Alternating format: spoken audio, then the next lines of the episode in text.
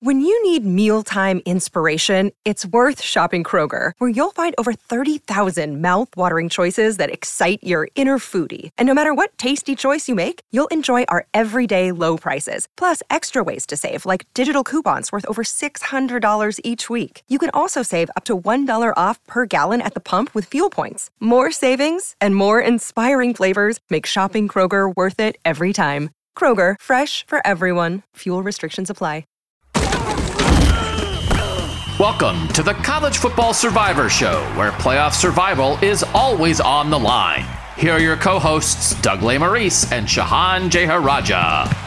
And we're back on the College Football Survivor Show, and we're playing off a Shehan tweet that I was like, oh, that sounds like a show. Doug Lesmerises, Shehan Jeyarajah, quarterback development cycles in the playoff. And Shehan, I think this is how we do this. This is us at our best. We had an idea, and I was like, no, you brought up a topic. I was like, oh, that's good. And now I feel like I've got a handle on the topic, and maybe I can throw some stuff at you. You were like, you're ma- we're making each other think, and we're hoping making the listeners think as well. Thanks as always for joining us here in the College Football Survivor Show.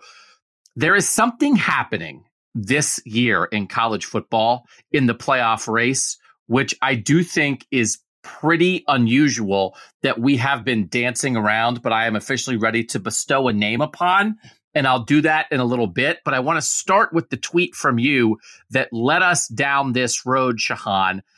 I can read it or we can just like sort of talk about it. But basically, you were sort of saying that this era it feels like quarterback cycles and expectations are speeding up in a world where, hey, sometimes it does take a little time. You use Max Duggan at TCU, for example, as a guy that, you know, he was a year four starter by the time TCU makes the national title game last year. Maybe all those bumps and bruises and successes and failures and all that experience along the way help shape Max Duggan, who drives the bus for the Horned Frogs all the way to the national title game. But maybe it feels like teams, especially at the top of the sport, are a little less willing, maybe, to let that happen. What what, what got your brain thinking about this, Shehan? Well, yesterday, uh, you know, obviously people know I'm from the Baylor world, and, and yesterday Baylor named Blake Shapen their starting quarterback. Uh, and Blake Shapen was their quarterback last year. There were moments last year where he looked really good. There were moments last year where he looked kind of terrible. And that happens sometimes with first year starters. But the reaction to him winning the job over a transfer Sawyer Robertson was, oh my gosh, here we go again, right? Oh my goodness, this is this this is terrible. This puts a ceiling on our program. We're not going to be able to do anything. Uh, and one, I mean, first of all, Dave Aranda has proven in the past that if he likes another guy better, he'll bench an incumbent starter. Last year, Gerry Bohanon was pushed out of the program because uh, Dave Aranda liked what Blake Shapen gave this program more.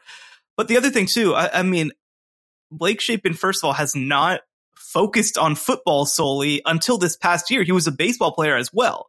So like this idea that this redshirt sophomore converted baseball player has no ability to get better at football at any point, especially in a world where, you know, I, I think that this roster has uh, has potentially made some improvements at some key spots is just insane to me. And, and then, you know, you look, I think, around college football right now, everybody is just so obsessed with the idea of instant gratification. And Trevor Lawrence came in, he's perfect right away. He wins a national title his first year. Bryce Young, his first redshirt sophomore season, uh, or a redshirt freshman season, goes and wins the Heisman Trophy. He's the best player in college football. This stuff isn't normal. You're not supposed to just do this all the time. Think about some of the greatest players who have come through. Uh, Vince Young wasn't good when he first came to college. A, a perfect hi- high school recruit wasn't all that good when he first came to college. There is such an obsession right now with if a guy isn't ready now, then he's not the guy. And that's just completely incompatible with, frankly, how, how college football works and how quarterbacking works. So I'm going to give my conclusions here at the beginning rather than teasing them to the end of the pod. It's bad podcasting, but I don't care. I looked at the starting quarterbacks in the entire history of the college football playoff. How many were year one starters? How many were year four? I looked at the passing yards coming into that playoff season for every college football quarterback who, who made the playoff. My conclusion is this for the biggest schools, for the teams that we talk about at the top of the sport, Bama, Ohio State, Clemson, Georgia, Lincoln Riley, it doesn't matter. Right. It, whether your quarterback is old or young, it doesn't matter. You're able to win. For everybody else, developing a quarterback and maximizing them in their last year or at the end of their cycle is a great way to break through. So, and the reason that excites me, Shehan, is because we are barreling straight ahead into that this season. So I do think it's not a surprise. It's like, hey, well, what if Bama does this? Or it's like, it doesn't matter. Right. It doesn't matter what, what, matter what Bama does. They win with Jalen Hurts in year one. They win with Bryce Young and, you know, not win the national title, Bryce Young, but make the playoff. They win with young guys. And then they also win with older guys. They win with superstars. They win with under the radar guys at quarterback. It doesn't matter. For everybody else, the Max Duggan path, there's a, there are multiple examples you can look at. So I will tell you, I broke it down by in the year that your team made the playoff, were you a year four starter, year three, a year two starter? Were you a year one and a half starter, which to me is like you weren't the full time starter previously in your career, but you started a few games, played enough to give people an idea. The Caleb Williams, sure. Yeah. Or were you a pure year one starter, right? That you basically had done nothing. Here's the breakdown by numbers the 36 teams, three year four starters, that's 17 Baker Mayfield at Oklahoma. It's 2021 Desmond Ridder at Cincinnati. Ding, ding, ding. Follow that path. And it's 2022 Max Duggan at TCU. Ding, ding, ding. Follow that path. Underdog teams. There are six year three starters, including like Ian Book at Notre Dame. That's a pretty good way to do it. Marcus Mariota at Oregon's like really good and then peaks. And all of a sudden, here's Oregon in the national title game in 2014. There are nine year two starters. There are four year one and a half starters, and there are 14 year one starters. That's a lot. 14 out of 36 is it's really your first run. But most of those, and then I combined year one and a half and year one, there's 18 total. 15 of those 18 are at Bama, Ohio State, Clemson, Georgia, and Lincoln Riley. And then the other three are the last two Michigan years that Cade McNamara and JJ McCarthy were both like year one or year one and a half guys. Credit to Jim Harbaugh. And the other one's the first go round of Ian Book. We have to remember Ian Book and Notre Dame. They made the playoff twice with Ian Book as a starting quarterback. Ian Book is Again, really maybe, underrated. he deserves a lot more respect. Yeah. I like want to have him on the show tomorrow. It's like the most underrated guy of the playoff era. You could probably pull that. so, but you're not getting there as anybody who's not in the top tier if your quarterback doesn't have a little experience. So Baylor, Blake Shapen took the lumps last year. You got to use the lumps. You can't move on from the lumps. The lumps have value. So I think when you look at Marcus Mariota, Desmond Ridder, Max Duggan, Jake Browning at Washington, even Joe Burrow, even Stetson Bennett, right? Some of these, it's like, that's how you do it, man. And I think that's what you were trying to remind any program that is really good, but not Bama level. Yo, Come on, man. The quarterback's not going to be perfect right away, but don't throw him away after one iffy year because that's you're trying to build value there. No, absolutely. And I think that people are so anxious right now that guys aren't going to stick around and develop, that backups won't stick around and develop. Uh, I mean, not to keep this to Baylor right this second, but you know, one one I think really good example is the quarterback who won both of Baylor's Big 12 titles in the mid 2010s was Bryce Petty, a guy who sat for four years before he ever got to start a football game. And that's just how it has been before. And then when these guys come in, they're ready. Well, I think that, you know, obviously with the backup carousel, there's, there's so much movement. You know, Baylor lost Kyron Drones to the transfer portal and he went to Virginia Tech. They added Sawyer Robertson after, uh, after Mississippi State kind of lost all of their quarterbacks and, and he comes in and so I think that people are very afraid that uh, that guys won't stick around, that players that maybe they like, who they think have upside, won't wait their turn in any sort of way. And and I get it. I mean, I think that you look around college football, every backup right now it feels like is is angling for a starting job somewhere else. I do think though that this is just such a moment where every quarterback thinks I'm going to end up in this perfect other situation. Everything's going to work out great for me. and every program is looking like we're just like a quarterback away and that guy is clearly transferring right now, which is usually just not the case. You know, I, I think a great example of this is Ole Miss. Ole Miss, you know, they, uh, they bring in Jackson Dart last year and guess what? Jackson Dart's going to fix all of our problems. And Jackson Dart wasn't very good last year for Ole Miss. So they brought in two more quarterbacks. They brought in Walker Howard, who thought he was going to compete for the starting job. And then they bring in Spencer Sanders ahead of those guys.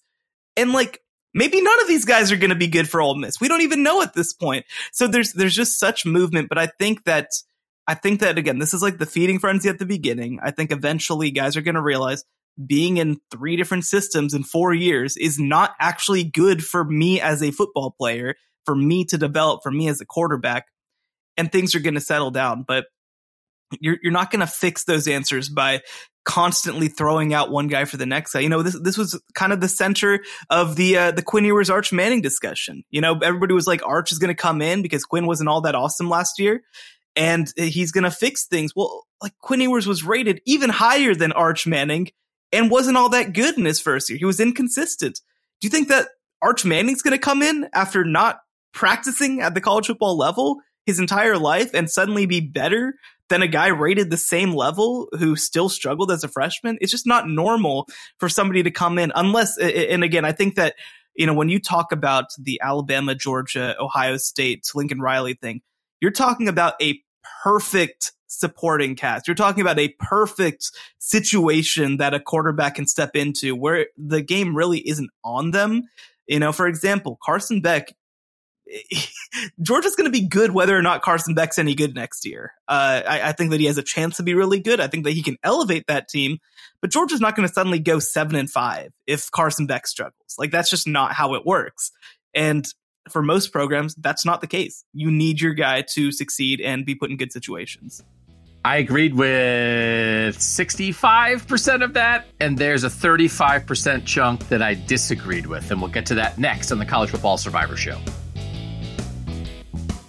the College Football Survivor Show, where playoff survival is always on the line. Hey, it's Kaley Cuoco for Priceline. Ready to go to your happy place for a happy price? Well, why didn't you say so? Just download the Priceline app right now and save up to 60% on hotels. So, whether it's Cousin Kevin's Kazoo concert in Kansas City, go Kevin, or Becky's Bachelorette Bash in Bermuda, you never have to miss a trip ever again. So, download the Priceline app today. Your savings are waiting To your happy place for a happy price. Go to your happy price, Priceline. So, Shehan, the thing that I think I am the most interested in for teams under tier one is quarterback experience. But I'm not sure I care where the quarterback got it, whether it was in your system with your program or not. So, the Spencer Sanders example I that if that's like a negative for Ole Miss, I don't think I agree with that because I have four examples of of like, well, I think it's going to work somewhere else, and I I made a group and I named it, and now I almost feel like I should throw Spencer Sanders in the group. It would be like you have a band, and then this guy's like kind of the guy who plays on the side, but he's not really part of the band, but he's he's usually with them, you know. But he's like the like the second guitarist. He's kind of off to the side. So that's where Spencer Sanders would be in the group that I am calling the Forever Five, because there's five starting quarterbacks heading into this college football season that I think have a chance. Man, I wish we had a 12 team playoff this year because I think all five of these guys would make the playoff. Sure, sure. If we had a 12 team playoff. Instead, it feels like they're fighting five guys, five teams for like one spot, maybe two. But we have five starting quarterbacks coming back who are going to be either, I just told you there have only been, of the 36 starting quarterbacks in the playoff, three have been fourth year starters. I have four guys who are going to be fifth year starters and another guy who's going to be a fourth year starter. And all have a great chance at the playoff, I think. But four of those five are transfers. So I like that these programs have experienced guys, but all the experience isn't with them. So you know the five I'm talking about. Do you want it like I'll bring them out on stage? Ladies and gentlemen, please welcome the Forever Five. And now you can introduce them individually. All right. Uh, you've got Bo Nix at Oregon. That got, is correct. We uh, You said him first, so he's a lead singer. oh no. Well, then take him off stage and put Sam Hartman instead. He's the lead singer. okay. Bo Nix is like, Bo Nix is the guy who gets to sing like 20% of the songs. He, in his own head, he's the lead singer. Okay. Yes, yes, yes. Uh, so, so you got Sam Hartman, you got Bo Nix, you've got Michael Penix Jr. Uh, over at Washington. Who, um, who am I forgetting? Uh, it's okay. It's the drummer and the bass guitarist. It's fine. It's, I don't want to put you on the spot. We, we, we threw oh obviously Jordan Travis over at Florida State. Jordan Travis at Florida State. He's the only guy that that well he is a transfer though actually, so it's five for five. Yeah, yeah. But he's been at Florida State for a while. Yeah, yeah. And then and then of course uh, in the last spot you've got Spencer Sanders now. Well, Spencer Sanders is still off to the side because Jayden Daniels at LSU has his. Oh, spot. okay, yeah, yeah. So so, so my big five, right? So, and actually, I forgot that Jordan Jordan Travis started at Louisville, but has been in Florida State for four yeah. years now. So he's not yeah. the same thing as Sam Hartman coming in right. for year six at Notre Dame. But they none of them started at their programs. But Jordan Travis at Florida State, Jayden Daniels at LSU, Michael Penix at Washington, Bo Nix at Oregon, Sam Hartman at Notre Dame. Travis is a fourth year starter this season. The other four are fifth year starters, and they are all, I think, to me, all that Auburn experience, Oregon gobbles that up without having to go through it. All that Indiana experience, Washington gobbles it up without having to go through it. Do, you really want to gobble up that Indiana experience? Is, has anybody ever asked to gobble up Indiana experience? So, so let me ask though: Do you believe Michael Penix, what he did at Indiana, has helped him in any way with the way he's performed at Washington, or do you think he would have been better off or the same, you know, sort of sitting on the bench at Washington until he got his chance to go crazy last year. Because the thing is, now listen, Indiana had a really good COVID year. They yeah, did. Yeah, Fueled yeah. by Michael Penix diving for a touchdown. So that's sort of because I do think in trying to put some of this in categories, there's the schools that win no matter what, which is the same schools at the top of the sport that we all know. Young quarterback, old quarterback, doesn't matter. You win no matter what. Then there sort of is maybe maybe like trying to win to some degree while you develop the guy to be awesome. And then there's also like just taking your lumps and maybe having some rough years on the way to getting a veteran quarterback who's going to perform in a great way.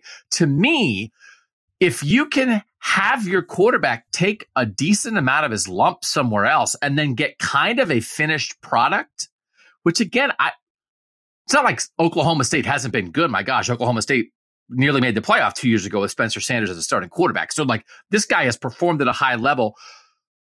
But I, when you look at what Oregon and Washington and Notre Dame and LSU especially have done with these quarterbacks, isn't it a model? Now, if you do it yourself and you have two or three years where the guy's learning the ropes as the starter and then he develops into that, great. Jordan Travis was one year at Louisville, has been at Florida State since then. He's much more like that. But are you anti go get sort of like the finished product quarterback who has all the experience that he gained somewhere else? Are you against that? So no, I'm definitely not against that. Absolutely not. I think that that has been a, a process to success. I do think that there is some context with some of these players, right? So one being Michael Penix and Bo Nix both played for their offensive coordinators previously in their careers, right? Michael Penix played for Kalen DeBoer at Indiana back in 2019, was really pretty good that year. And uh, Bo Nix played for Kenny Dillingham as a freshman. And now Kenny Dillingham is gone, of course, but you expect it's going to be kind of similar under Will Stein. And certainly the program knows what he can do at this point. I think the other thing that makes this whole thing interesting is the COVID waiver.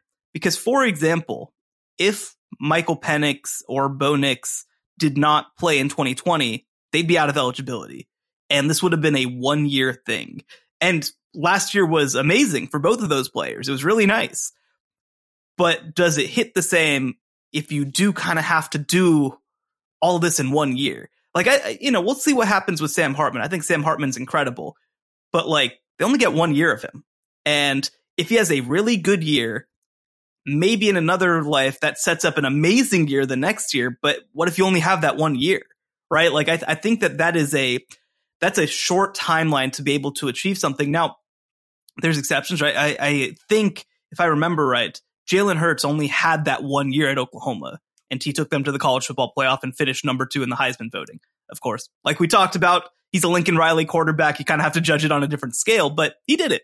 And obviously he was extremely good. And it turns out he's extremely good at the next level too. But I think that that's sort of my one reservation because as opposed to a Jordan Travis, who, you know, obviously did start somewhere else, but spent multiple years in the system. Now he's going to be a sixth year college football player.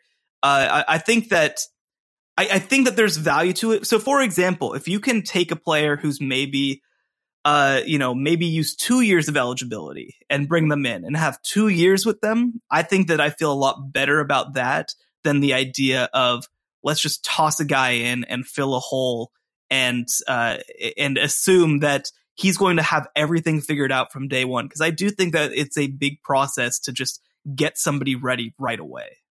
So I, I do think the COVID year, that's why this is happening. I think that's it's not that we can say, hey, that's like you know what you know what your good your plan should be. Have a fifth year starting quarterback who who came in as a transfer from somewhere right. else, and you, I like what would be the perfect scenario maybe for some of these tier two teams. And again, tier two is a great tier because tier one is Bama, Georgia. It might only be Bama, Georgia, but it's probably like Bama, Georgia, Clemson at its best, Ohio State, and wherever Lincoln Riley is. That's probably tier one in college football. Yeah, yeah. Tier two is right below them. So I think maybe the ideal thing would be if there was a guy who redshirted at his first school in year one and then started in year two and year three, and then is coming to your place as a third year starter with two years of eligibility. Yeah. It's act, which is actually like the Joe Burrow model. It's yep, yep. practically perfect. Yep. That's except Joe Burrow didn't start at Ohio State, but like you had an idea that he was going to be good, right? That so it's much different. The thing that I might stay away from if you're a tier two team is the Jackson Dart example, which is like, hey, this guy went somewhere else and it kind of he was a big time recruit and kind of went a little goofy, but then we took him and I don't know, like it. The, the the Walker Howard model that they're trying again. Yes, but the Spencer Sanders yeah, model is yeah. much more like the Bo Nix, Michael Penix, Sam Hartman. We know this guy's good. Now, can he even elevate with us if we think that we have more skilled talent, have a better offensive system, whatever? But we th- we know what he is. So I do think, from a program perspective, if I am a tier two team, I think I either want to develop a quarterback and and if you're playing him early, it's a long game. Or if I can get a veteran starting quarterback who has been developed somewhere else and is ready to go. So, but what you can't do is get trapped in, ah, we tried a guy, he's out. We tried a guy, he's out. We tried a guy, he's out. And never get the upside of the experience. Somewhere along the line, you have to, if you're a tier two team, you have to get the upside of experience, whether it was your own lumps or somebody else's. And I, I think we see that this year in such an unusual way. And in, and I have one more stat that I'll drop here in a second, but, but that cycle, right? So Blake Shapen, Baylor, like, let's do this, right? But if Sam Hartman had come to Baylor, I don't know. I guess you go with Sam Hartman like that. Y- you know what I mean? And I, but I do agree with you. The difference between getting a guy, a transfer, an experienced transfer who's going to be your starter for one year or for two years is, is a very big difference because then you get somebody else's lumps and your own lumps that you develop him in your way. And Oregon and Washington kind of got lucky with the COVID stuff that this happened. And both Penix and Nix could have gone to the NFL, even though they had the COVID year, and both chose not to. Is that right? like what? Like what? Where are you on the lump taking process? No, no, I think that that's definitely true. The other thing that I'll mention though is like, uh, you know, you mentioned Sam Hartman. Sam Hartman was like a top five quarterback in college football last year. Like he wasn't just a very good player. He wasn't Bo Nix at Auburn. He wasn't Michael Penix at Indiana. He was like, he, he's more like a Drake Maye at North Carolina, where he's already awesome. You know, with these other guys, you're hoping that putting them in a different context, that them taking their, their lumps can kind of help elevate what they are. You're not hoping that Sam Hartman can elevate what he is. You're hoping that he can replicate what he's been for multiple years at this point. So I think that's a slightly different situation. That's, you know, why I kind of identified uh, him as maybe being the front man of the group because I think that he is like that guy. Uh, whereas the other guys were more, let's take a chance on this guy. It, you know, I think that there's such a difference between somebody who wants to elevate themselves versus somebody who has already elevated themselves. And so, um, but no, I mean, I, I think, for example, you know, it's it's kind of unfortunate. I, I wish that this was like you said, the 12 team playoff world, because I don't think Notre Dame's making the playoff. But like, I think the Sam Hartman thing's going to be great, and I wish that they got two years of him. Do you have any hesitation in your mind? They lose Drew Pyne, they lose Tyler Buchner, they lose both quarterbacks from last year who were pretty good recruits, especially your guy Tyler Buchner on the way in. The decision to get Sam Hartman cost them both. They yep. knew it would cost them Drew Pyne, and then they have the spring quote competition, but we all knew it was going to be Sam Hartman. But you can't be shocked that Tyler Buchner went to Alabama. Worth it? Or is there any chance that Notre Dame will regret this, even if Sam Hartman's really good this year and Notre Dame has a nice year, but as you said, they play Clemson, USC, and Ohio State. The playoff path is very difficult. Was there a risk here for Notre Dame? Because again, you look at Bo Nix staying at Oregon, Dante Moore flips from Oregon to UCLA. Sam Huard in his recruiting class, in the class of 2021, was the number three quarterback recruit in the country at Washington. They dropped Michael Penix on his head as a transfer, as excuse from Indiana. He transfers out to Cal, Cal Poly. Like you do, there is a, an opportunity cost with your own quarterback development when you bring in kind of finished products. But for schools like Oregon, Washington, Notre Dame, is that worth it? Or is are they missing out on something that a place like TCU got when you let Max Duggan work it out. And by the way, they tried to do it. They actually, they also actually did to Max Duggan what we're talking about. They brought in Chandler Morris as a transfer, except did he get hurt? No, he got hurt he got or hurt. he just lost the job. Hurt. He got hurt. got hurt. Max Duggan takes over. So actually, even the biggest success story of let Max Duggan work it out, they didn't mean to. They wanted the transfer to take his job. And then it turns out by accident after the injury, all the Max Duggan experience leads to national title game, second place finish in the Heisman for a guy that was in a year for his. They saw Max Duggan for three years and were like, uh. right at the moment when they should have maximized all of that. Maximized. Ooh right. The t-shirt market that's we missed it. It's over. Great. It's thanks over. for bringing that up now. hey, we'll, we'll send it to the chargers. Don't worry. Like but they they went through all of that. And of course when you bring in a new coach that's part of it too. But it is funny shehan like we're we're citing max duggan as like see that's what you can get if you're patient. And tcu didn't want to be but they were forced to be and it worked out perfectly. So what do we think here no, I mean it's it's a good question and it's one that we haven't really had to answer as yet because these guys haven't graduated out yet. We haven't had to see the futures yet. So I do feel like at Notre Dame specifically, uh, just to talk about their situation, you know, they lost Buchner, they lost Pyne. Um, you know, I think that those are big losses. They do have two other scholarship quarterbacks on the roster. They've got CJ Carr coming in next year. I, I think that they have a pretty good pipeline despite who they lost. Um, I, I do think that it is worth at least acknowledging that both of those other guys weren't brought in by Marcus Freeman and weren't brought in now by this current offensive coordinator. I think that's a little bit of context at least. Uh, it doesn't explain away everything. It doesn't excuse everything, but you know, Steve Angeli was a was a big time recruit for them. Kenny Minchey this this upcoming year, you know, was a top 170 recruit. So like, I think they've got enough guys, and I think they feel good enough about the appeal of playing quarterback at Notre Dame right now with this system.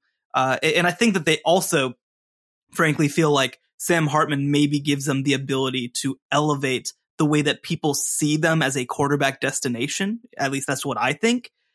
So I think that trade off will be worth it. I think similarly for Washington, right? They had a horrendous offense under John Donovan and uh, and the previous staff they bring in uh, Michael Penix to to kind of jump in line ahead of some of these other pretty good recruits who were there, and you're seeing what a quarterback can do now uh, in Kalen DeBoer's system. I think that's probably going to be more attractive long term than if they had just stuck with one of their guys and let them develop. Now, again, we haven't seen this. This is like the brave new world of it. You you will kind of I think figure out pretty early whether or not this is working. Again, I, I point to I point to Ole Miss because you know, I, I think Spencer Sanders is very good. I don't think he's somebody that I would be obsessed with the idea of throwing him into the SEC and thinking he's going to save you. I, I, don't necessarily think that he's that kind of player. Uh, and I think that's kind of, and also he's dealt with injuries and, and all this sort of stuff. I, I'm a big Spencer Sanders fan. I just don't think he's a transformative player necessarily. And then you're in a position where you're like, okay, well, like, are you going to keep Walker Howard happy? Is Jackson Dart going to develop? Like, they are just, it, it just feels like they're playing roulette with like, with their quarterback situation. And their only high school recruit at the time, Luke Altmyer, left. Right now, he's potentially going to start at Illinois. So I, I feel like I'm fine with the Notre Dame model of having a process in place. Like you have to have a pipeline, man. Like you just do.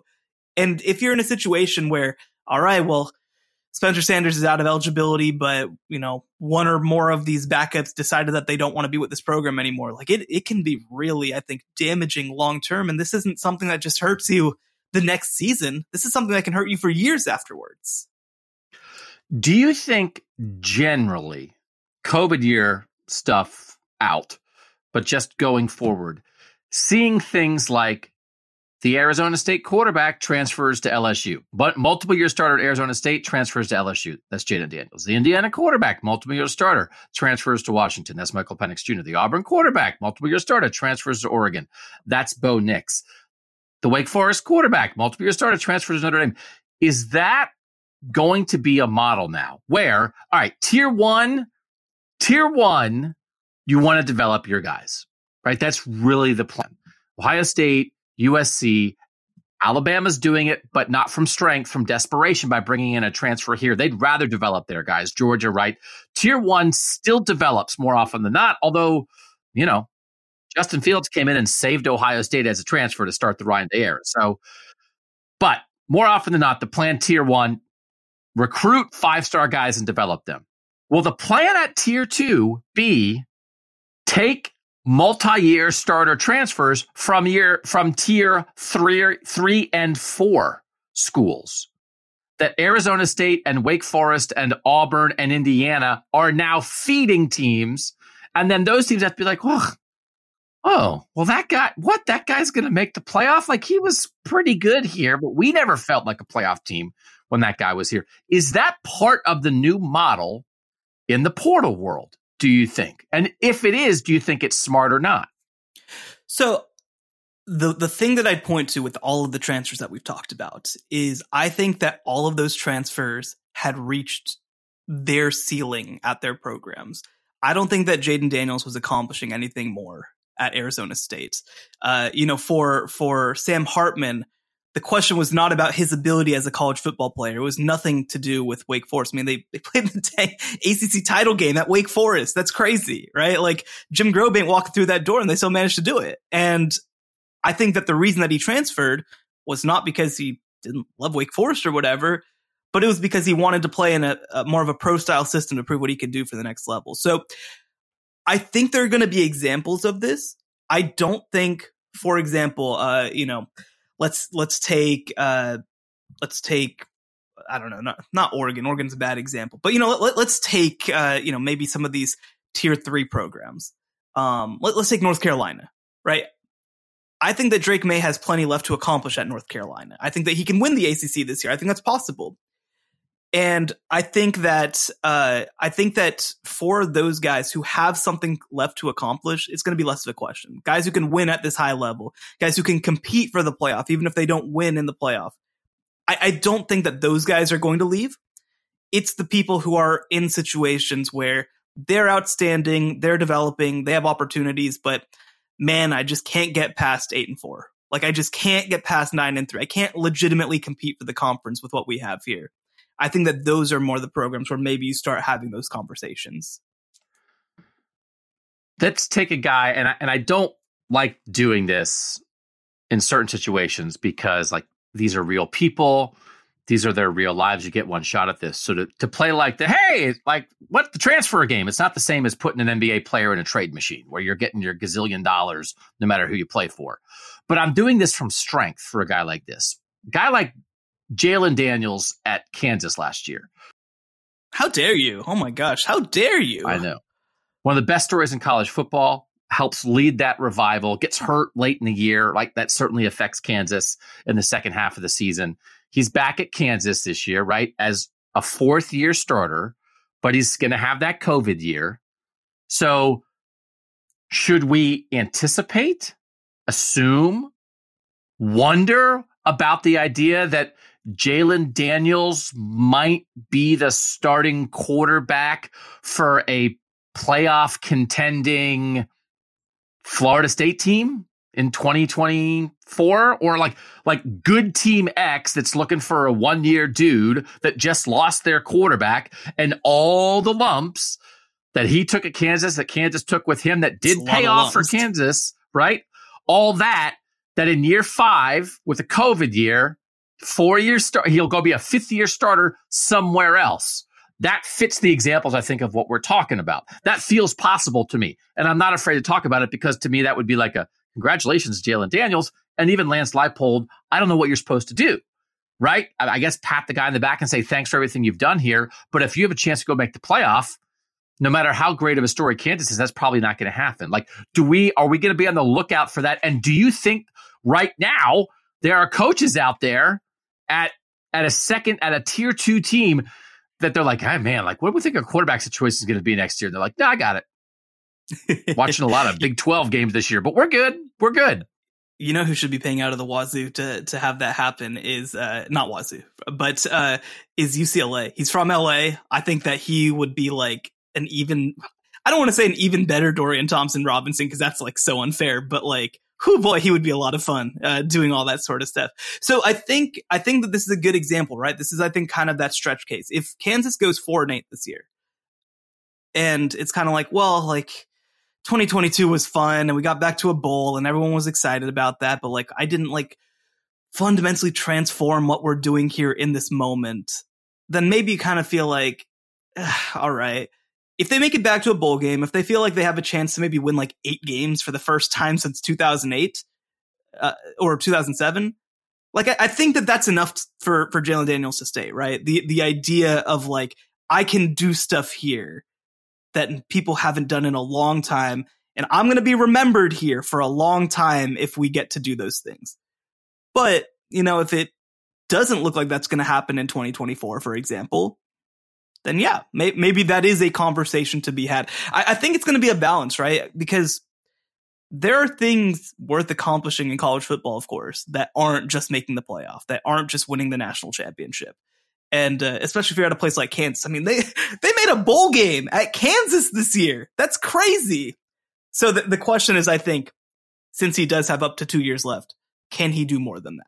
Does he feel like he can do more than that? And if he feels like the answer is no, which is a totally fair answer, and I don't think anybody at Kansas would begrudge him if he just spent one year elsewhere, you know, then yes, I think that's maybe a conversation to have. So the best examples here, let's talk about now, like developing it yourself, right? So the fourth year quarterbacks again, the fourth year starters in the playoff. Baker Mayfield 17, Desmond Ridder at Cincinnati in 21, Max Duggan at TCU, even though it was in the back door in 22. The year three guys, Marcus Mariota in 14, Connor Cook at Michigan State in 15. I think is a really good example here. JT Barrett at Ohio State in 16, Jalen Hurts at Oklahoma with all his Alabama experience in 19, Trevor Lawrence as the guy at, at Clemson in 20, and then Ian Book at Notre Dame in 20. The funny thing about Connor Cook is they the big game they won in 2015 to win at Ohio State, he was hurt and didn't play. So it was like, all that Connor Cook experience led them to the playoffs. Like, oh yeah, they won with a backup that night. But still, like he's but I think Ridder is the best example. And I think like that whole thing, we talked about it. We saw the possibility in 2021 because everybody saw the possibility. You saw that Cincinnati team grow up together you saw Sauce Gardner and you saw Coby Bryant and you saw that whole defense. And then you bring in Jerome Ford as a transfer running back from Alabama. And you have, uh, what's the receiver guy that got drafted by Indianapolis that everybody that was really good? What was that guy's name? I can't remember his name. The number one receiver in 21. Is it Pierce? No, I'm stupid. I can't remember. But the thing that you saw was Desmond Ridder at the front of it because you, as yeah, Alec Pierce, that, that's who we're thinking of as great as that Cincinnati defense was, I think if you didn't attach a quarterback that you believed in to that process, you would have been like, well, great. Maybe they're going to hold a bunch of people down, but they're going to lose to anybody good. They're going to lose 20 to 17 because they can't score. And it was like, no. Desmond Ridder went through it. And we saw it when they played Georgia in the bowl game the year before. Like there was a there was an absolute process in place. And so I think in the end, and they never gave up on that. They didn't get to the Max Duggan part and say, ah, like that was their guy. and it took a long time, but what a payoff. I do think the transfer model is real for some of these tier two schools. But I think maybe for the tier three schools who hope that like your absolute peak bumps you into year one for a year, and that's what we're talking about with Cincinnati. I think that's the model. And then the question would be in this day and age, is Desmond Ridder at Ohio State, right? Is Desmond Ridder at Georgia or Alabama by his final year because Cincinnati couldn't hold on to him? But if you can do that, I, that still is a great model for the lower tier two, tier three kind of programs, except now the danger is you can't keep that guy on campus when he's about to peak. Well, I think though, here's the flip side. I mean, obviously Desmond Ridder, uh, you know, he didn't leave and they had a chance to make the 14 playoff, which is just astonishing, right? Like that's crazy at Cincinnati. Well, now I think that something that can be transformative for a tier three program is you only have to be top 12, right? Like you only have to find a way to be a top 12 team. A good example, Kansas State this past year, right? Like maybe in another universe, Will Howard isn't thinking about sticking around. Well, they're going to be playing uh, for for a top 12 seat, right? They're going to be playing obviously they won the Big 12 last year. Like I think that these are the kind of players who now have something that they can strive for at their original programs. And I do think that is potentially going to be transformative. It's it's really the schools I think that are working between that 5 to 8 win range that are probably going to be most affected by this transfer wheel. I, I think that the teams that have 10 win upside, which is more teams than I think people realize, uh, especially once you get outside of the SEC, where I think that there's such a glut at the top, and even the Big Ten, where like who's getting past that top three right now, right? Like I, I think that when you look at the ACC and uh, you know 20. Uh, I can't remember exactly how the rankings work themselves out, but like in 2021, like maybe Wake Forest would have had a chance to make the college football playoff with Sam Hartman. Uh, you know, I, I think that these things matter and these things are going to help and that's one of the reasons that I, you know, I mean, I, have talked it to death. That's one of the biggest reasons I am a proponent of this 12 team playoff. I think it is going to be really good for the sport. And also, by the way, you know, I, I mentioned them as one of the schools that I think could be most transformed by the 12 team playoff. Like being the quarterback at SMU right now might be awesome you know, being the quarterback at Tulane right now might actually be awesome. Michael Pratt might have a chance to play in the college football playoff if he sticks around through 2024. And he had opportunities to leave this offseason, according to a lot of reports, including for SEC jobs. And so I, I, think that it's going to happen. I think that a lot of teams too are going to try to transform themselves and think, oh, well, this guy that we identify is going to be our Michael Penix. And there's going to be some teams that are going to fall flat on their face when they try that. Like there just are. And so I think that this is this is a model. I don't think that we're going to get to the point where this is the model, at least in the near future. Bottom line, the very, very top of the sport, you can win with any kind of quarterback. Everybody else, experience helps. And then it's just a matter of how do you get that experienced quarterback? Do you develop them yourself? Do you steal someone else's experience? But I think we have proof that experience helps, which is why this season is going to be super interesting. We'll dive back at into that again next on the College Football Survivor Show. The College Football Survivor Show, where playoff survival is always on the line. Jewelry isn't a gift you give just once. It's a way to remind your loved one of a beautiful moment every time they see it. Blue Nile can help you find the gift that says how you feel and says it beautifully with expert guidance and a wide assortment of jewelry of the highest quality at the best price. Go to BlueNile.com and experience the convenience of shopping Blue Nile, the original online jeweler since 1999. That's BlueNile.com to find the perfect jewelry gift for any occasion. BlueNile.com. So, Shehan, I wrote down the passing yards that all the playoff quarterbacks had coming into their playoff season. So how many passing yards do they have under the belt? I was going to do like career starts, but sometimes that's harder to find.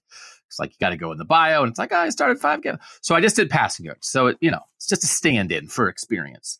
Baker Mayfield in 17 had the most. He had 9,980 passing yards coming in to that season. That's crazy. So I will say Sam Hartman right now has 12,967. So he has 3,000 more than the most experienced quarterback who has ever made the playoff. Also, Bo Nix has 10,844. So he also has more than any other playoff quarterback ever. So, which also is saying it's not that Baker Mayfield had the most passing yards ever. It's a lot of those other super experienced quarterbacks didn't make the playoff because their teams weren't good enough. So, like, we're acknowledging that, right? So that's part of this too. Here, this is this is a very quick aside. So, like, how how are we going to treat this stuff with like the college football record books and stuff? Like this this kind of sucks, right? The fact that a guy gets to start potentially five years and, and try to break some of these records, like that, that's not the same thing, right? I know. Stupid COVID. Not only did it shut down the world for 18 months, it also screwed up the college football record books. I know, I know. Like, like you said, you know, Washington, like you said, uh, has to be really excited that COVID happened because now they got a good quarterback for a couple of years. But, but I guess there were downsides too. Yeah. No, so I don't know. Is there a COVID asterisk? I don't know. I don't know. But yes, but it, like everything's going to be thrown off. So you think about that. Both Nix and Hartman more passing yards than any playoff quarterback. Okay. Second on the list is Trevor Lawrence coming in to his third year at Clemson, had 6,945. Michael Penix, no, well, Jayden Daniels at LSU has 8,937. So he would have more than anybody in playoff history except Baker Mayfield. And Michael Penix has 808 8,838. So he also would be second to Baker Mayfield. So these four guys at the top, who are all fifth year starters, they have more career passing yards coming into this season than any quarterback that made the playoff other than Baker Mayfield the year he won the Heisman. And then Jordan Travis has 5,959 career passing yards coming in for Florida State that would be seventh on the list right now. The most experienced guys 2017 Mayfield, 2020 Trevor Lawrence, 2021 Desmond Ridder, 2014 Marcus Mariota, 2020 Ian Book, 2015 Connor Cook. Those are the six guys who had more than 6,000 career passing yards and then made the playoff in that next season. There have been 13 quarterbacks who had fewer than a thousand passing yards coming into their season and then made the playoff. But I'll give you the four who had none. JT Barrett in 2014, Braxton Miller's arm falls off two weeks before the season starts. He had redshirted the year before after an ACL tear in, in high school, had never played college football. He's the starter. And then, by the way, they end up playing Cardale Jones in the playoff. He had three passing yards coming into that. JT Barrett had zero. Cardale Jones had three, and they led Ohio State to the national title. Remember when redshirting used to mean that you didn't play at all? That's crazy, man. Yeah. What what an arcane uh, what an arcane way of college football, man. Jalen Hurts in 16, zero, obviously. Jake Fromm in 17, not the plan at Georgia. Jacob Eason gets hurt. Jake Fromm, as the true freshman, comes in, winds up playing. He had zero. And Trevor Lawrence, as the true freshman in 2018, not the starter at the beginning of the year, takes over for Kelly Bryant. He had zero. So a lot of these guys, Bryce Young had 156 yards coming in one of the one of the crazy examples, Blake Sims in 2014 for Alabama, who again is like the craziest probably playoff quarterback that we've had, had 244 passing yards coming into that season. Just an absolute in between. Bama's like, who are we going to play? And Blake Sims is like, I'll do it. And they're the number one seed going in, and everyone's like, they're going to kill Ohio State. And that was their quarterback, but they just forgot to give the ball to the running backs as much as they should have. So anyway, Shehan, like this, I just want to emphasize again, this group of five, for a lot of reasons, including COVID, is nuts. We we have. I want everyone to be prepared for this, Shehan, because we've talked about it a lot. But I just want to. I want to crystallize the lack of experience at the three big programs. Carson Beck looks like he's going to win the job at Georgia. 486 career passing yards. Kyle McCord looks like he's going to win the job at Ohio State. 606 career passing yards. Alabama, Tyler Buchner, the Notre Dame transfer, 949. Ty Simpson, 35. Jalen Milroe, 338. One of those three guys is going to be the Alabama starting quarterback. In a reality where we just named five guys who have at least 6,000 yards, or Travis is close, the other guys have more than eight. It's such a gap, but you want to do this. Let's look at the Heisman odds you said. to sort of figure this out. So I, there are three categories of quarterbacks for this year. And so I'm going to say the Heisman odds and the quarterback, and you tell me whether the program that quarterback is at, should they try to replicate what they're doing with this quarterback? All right. First one is Caleb Williams. He's five to one at USC. I'm calling him a normie. There's a couple normies on this list, which is like you're a multi-year starter and like your career is kind of normal. Now he started in Oklahoma, but that's like a Lincoln Riley. He's Lincoln Riley's quarterback, so he's a normie, five to one. Can USC replicate the Caleb Williams path? Uh, yeah, yeah, yes, they can. And you think they will? Like this is this is their future, right? Yeah, they well, you know, they. I think that Lincoln Riley especially i mean obviously he had that run where he was just constantly adding transfers and look at the transfers that available it makes sense why he did but you know i think that i think that late in there late in his tenure there you started to see that he was identifying his guys early obviously caleb williams you know you could say is the first homegrown quarterback that succeeded for lincoln riley but he identified Malachi Nelson really, really early on, like he was actually committed uh, back to Oklahoma when Lincoln Riley was at Oklahoma, and he never wavered. He never went after Arch. He never did any of this other stuff. So I think that Malachi Nelson is next in line. I'm sure he's going to find his 2025. I'm sure he's going to find, you know, but he's done a good job, I think, of of timing out these quarterbacks. Jordan Travis at Florida State is 10 to 1. Again, he's a he's going to be a fourth year starter. Started his career at Louisville. Is this like a Florida State must maximize this because who knows when they're going to have a quarterback like this again? Or like, like, what do you think about Jordan Travis? Florida State can learn, or they're going to have to do something completely different at quarterback. No, I mean it, it's very difficult to replicate this because so many things have happened. Obviously, there's been turnover at the coaching position since he's been there. There's been turnover at the offensive coordinator position.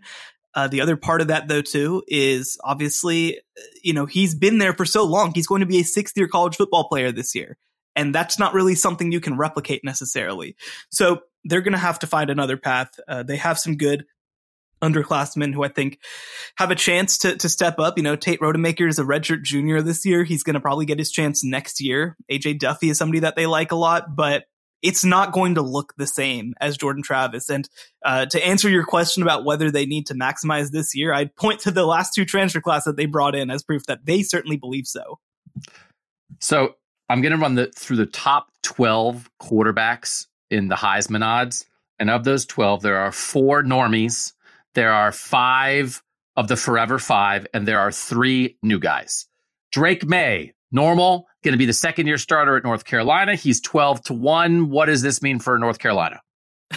it means they're going to be looking for a new quarterback next year after Drake Maye goes number two in the NFL draft. So, like, this is a little bit like North Carolina, congratulations on this, but also, like, they've got to try to be maximizing this in every way because you cannot. Again, I feel bad North Carolina was in the ACC championship game last year. They were like an interesting kind of playoff dark horse, maybe. Then they stubbed their toe down the stretch and kind of screwed that up and showed they maybe weren't ready for it. If this was a 12 team playoff, would we be having North Carolina conversations? Or do you think they're still short of that? Oh, absolutely. I mean, I think just because Drake Maye is that kind of player, like he was, Caleb was the best quarterback in the country last year, but if he wasn't, then Drake Maye was the best quarterback in the country last year. Like he is so freaking good. Um, the the big question that I have is is certainly you know with with Drake Maye they're going to be good. I, I, don't know how much I love their offensive coaching staff now. I, I, believe they brought in Chip Lindsey to run that offense.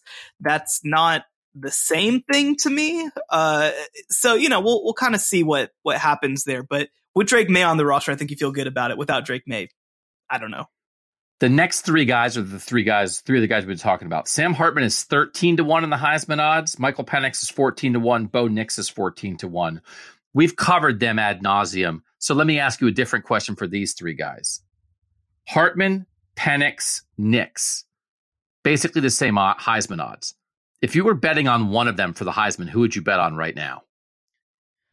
Ooh, that's a really good question. So I I think that I would lean. So, so let me rank them. I think I'd have Nix three. I, I think that Oregon, I like them. I don't love them. I think they're probably going to be worse than those two other teams. I, I think I'd put Hartman at one. And the reason that I say that, they're going to have, I think, a tougher pathway to actually making the playoff. But one, I think Sam Hartman, like, he's been so good for so long, and I don't think people have watched him. I think people are going to turn on Notre Dame games and be, like, who is this kid who's played for, uh, you know, all this sort of stuff? Um, but I, I, think that's ultimately, you know, it's going to. I, I think that ultimately people are going to look at Sam Hartman and be like, "Wow, this is incredible," and uh, they potentially have a chance to to win some big games. So I'd take Penix. I would take Penix there because I think the path of he he put up gigantic stats last year. And I think Washington has a chance to make the playoff. And if they make the playoff, as we've covered many times, like playoff quarterback is not a necessity, but it's the best way to win the Heisman.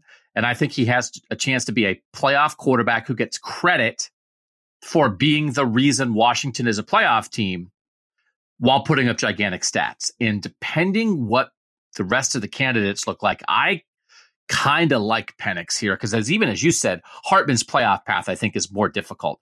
If Sam Hartman beats Clemson, USC, and Ohio State, and Notre Dame makes the playoff, I, I, he might be unanimous right? I don't even know. You could send one person to New York if we get to that point, Shehan. But I just think it's probably more difficult for Hartman to do that than maybe it is for Penix to get through a very difficult Pac 12. Maybe with one loss, you win the Pac 12 and now you're in the playoffs. So I'll take Penix there.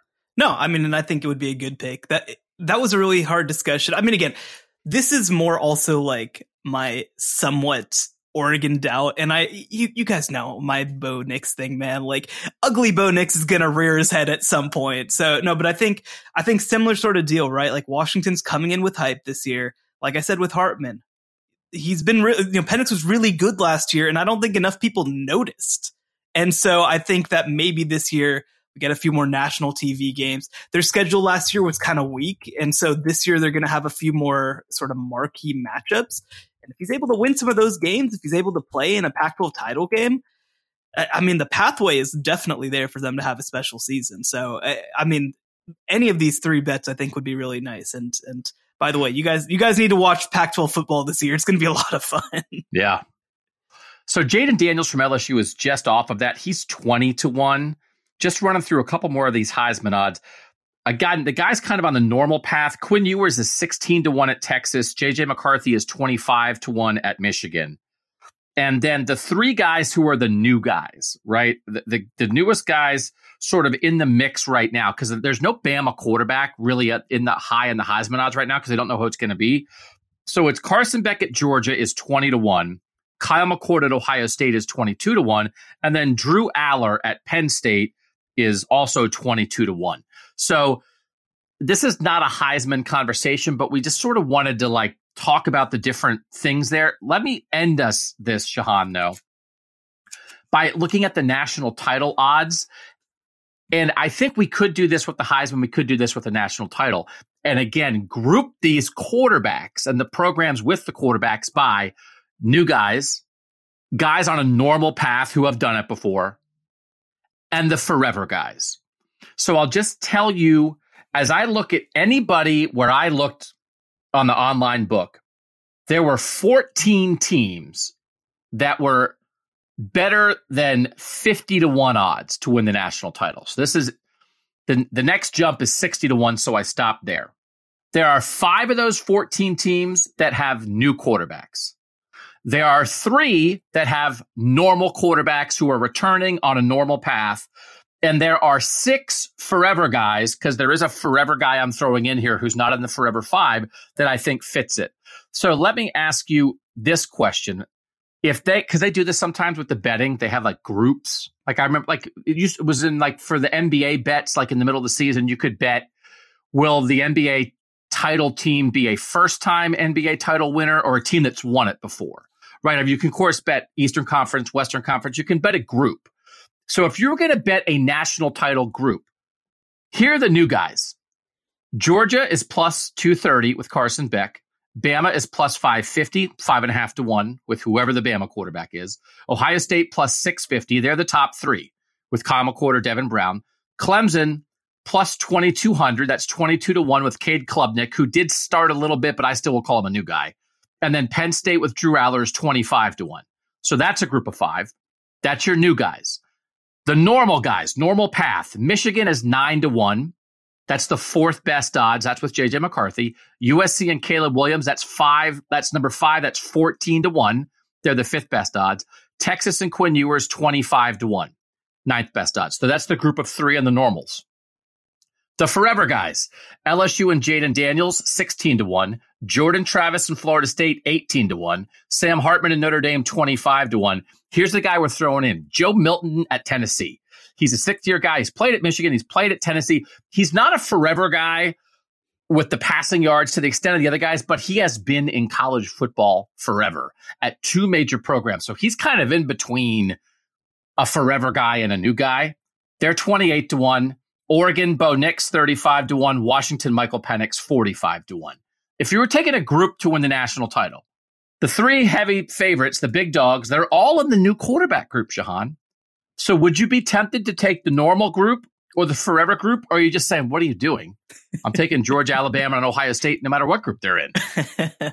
so let me say this. If I had a group of teams that was most going to overperform, I, I, think it's the forever group, right? I think the Florida State has a chance to be a top two, three seed in the college football playoff. I think that Washington could break into the field. You know, I, I think that we could be looking at that. But if I was going to say the team that's going to win the title, I, I think it still ends up being one of the new guys. I, I still think that it ends up being and I mean Ohio State, like we've talked about, the system that they have in place there, like it, it's not uh, it's not fair to say that you know you can just plug and play guys, but you can kind of plug and play guys with with the infrastructure they've got. I am highly skeptical of Alabama this upcoming season. I'm extremely worried about them, but you know, you still you still take that bet certainly. Georgia with Carson Beck, I think could be even more dynamic passing the ball because he is somebody while he hasn't had reps, he's been in that program for many many years at this point. I think that they built a roster around him. So I, I think, and, and then you throw in like a Drew Allar, right? Like, I think that that's a long bet for sure. But there's a chance. There's a chance that that just hits and it's awesome right away. And I, I'm not saying he's going to be Bryce Young by any means, but I don't know. You know, he could be really, really good right off the top. So I, I think you still have to bet on that top group. But I think this also makes this such an intriguing college football season because we are so used to these programs having returning guys, of having the best quarterbacks for sure in college football. That's all going to change this upcoming year. That that generation has aged out, and so I think this is a very good opportunity for a wild card to get into that mix with one of these forever five and, and an experienced quarterback. But it's hard for me to bet against all of the top options probably being in that first group. The normals are pretty good too because that's yes. Michigan and USC. Yeah, and then you yeah. got to roll in the dice on Texas. That like I, that's keep in mind. I think Michigan and USC, we might be able to have conversations where we're grouping them together sure. a decent amount just because they've been good. But is it possible this is Jim Harbaugh's best college team ever? And this is Lincoln Riley's best college team ever. Maybe. Now, it's a high bar from some of the teams they had at Oklahoma. Go back to the 17 Oklahoma team that should have made the national title game, and we'll talk about it. But like I think group like because a year ago we would have said Ohio State they're a normal. They're on a normal path with CJ Stroud, year two starter. Bryce Young, year two starter. Stetson Bennett, year two starter. Those three programs a year ago were on the normal path. Yep. Now they're all on the new guy path, which again, I know we've hit this. It's my number one way to break down this college football season that the tier one teams have new guys and the tier two teams have a bunch of forever guys. And that is a huge contrast. But we're trying to remind you of how to think about the contenders. And so I think from a quarterback perspective, and it's not only quarterbacks, and I'm not so sure, again, as long as we have a little bit of this COVID stuff, but even once the COVID year is gone for everybody, the idea with the portal that you might transfer and stick with NIL, if I'm going to be a sixth round pick, maybe I'll stay, use up my last year of eligibility. I, I just think we're going to have not as many, not quite as forever, forever guys, but especially forever guys with a mid career transfer where you established something somewhere else and then jumped a level and stayed for more than a year, that might become more of a thing. So if this is our quarterback shorthand, are they a forever, a normal, or a new? Where's your program right now? Then we'll get a sense of what's working. Is there a trend? Is there a certain thing that a certain type of program has to be? And I hope I hope we sketched out that idea a little bit here on this episode of the College Football Survivor Show. Good stuff planned the rest of the week, twice a week, both three free. We we love you guys being here. We know Shehan Jeyarajah has some great stuff working at CBSSports.com. Shehan, you just wrote something about right the four new teams joining the Big 12 that I know is getting some reaction and in a positive way from people. What what do you want to tell people about that story as we direct people to it? Yeah, this one's this one's been one that's like a month in the works, so definitely check it out. So basically what I did is, you know, there's all this talk about teams moving up and moving to the Power 5 level and obviously the payouts that come with it, but I kind of wanted to get down to the matter of like what does that actually mean to actually be a power five team to have that payouts what do you do with that money? How do people look at you differently? And uh, so i really dug into kind of um, you know i was i was talking to a source and he kind of called it the big 12 halo effect right? And really the effect of of moving up to the power five level. So went real in depth there got to, to have some great conversations with people. Make sure and check it out at cbssports.com he is shehan jeyarajah. I'm doug lesmerises and that was the college football survivor show the College Football Survivor Show, where playoff survival is always on the line.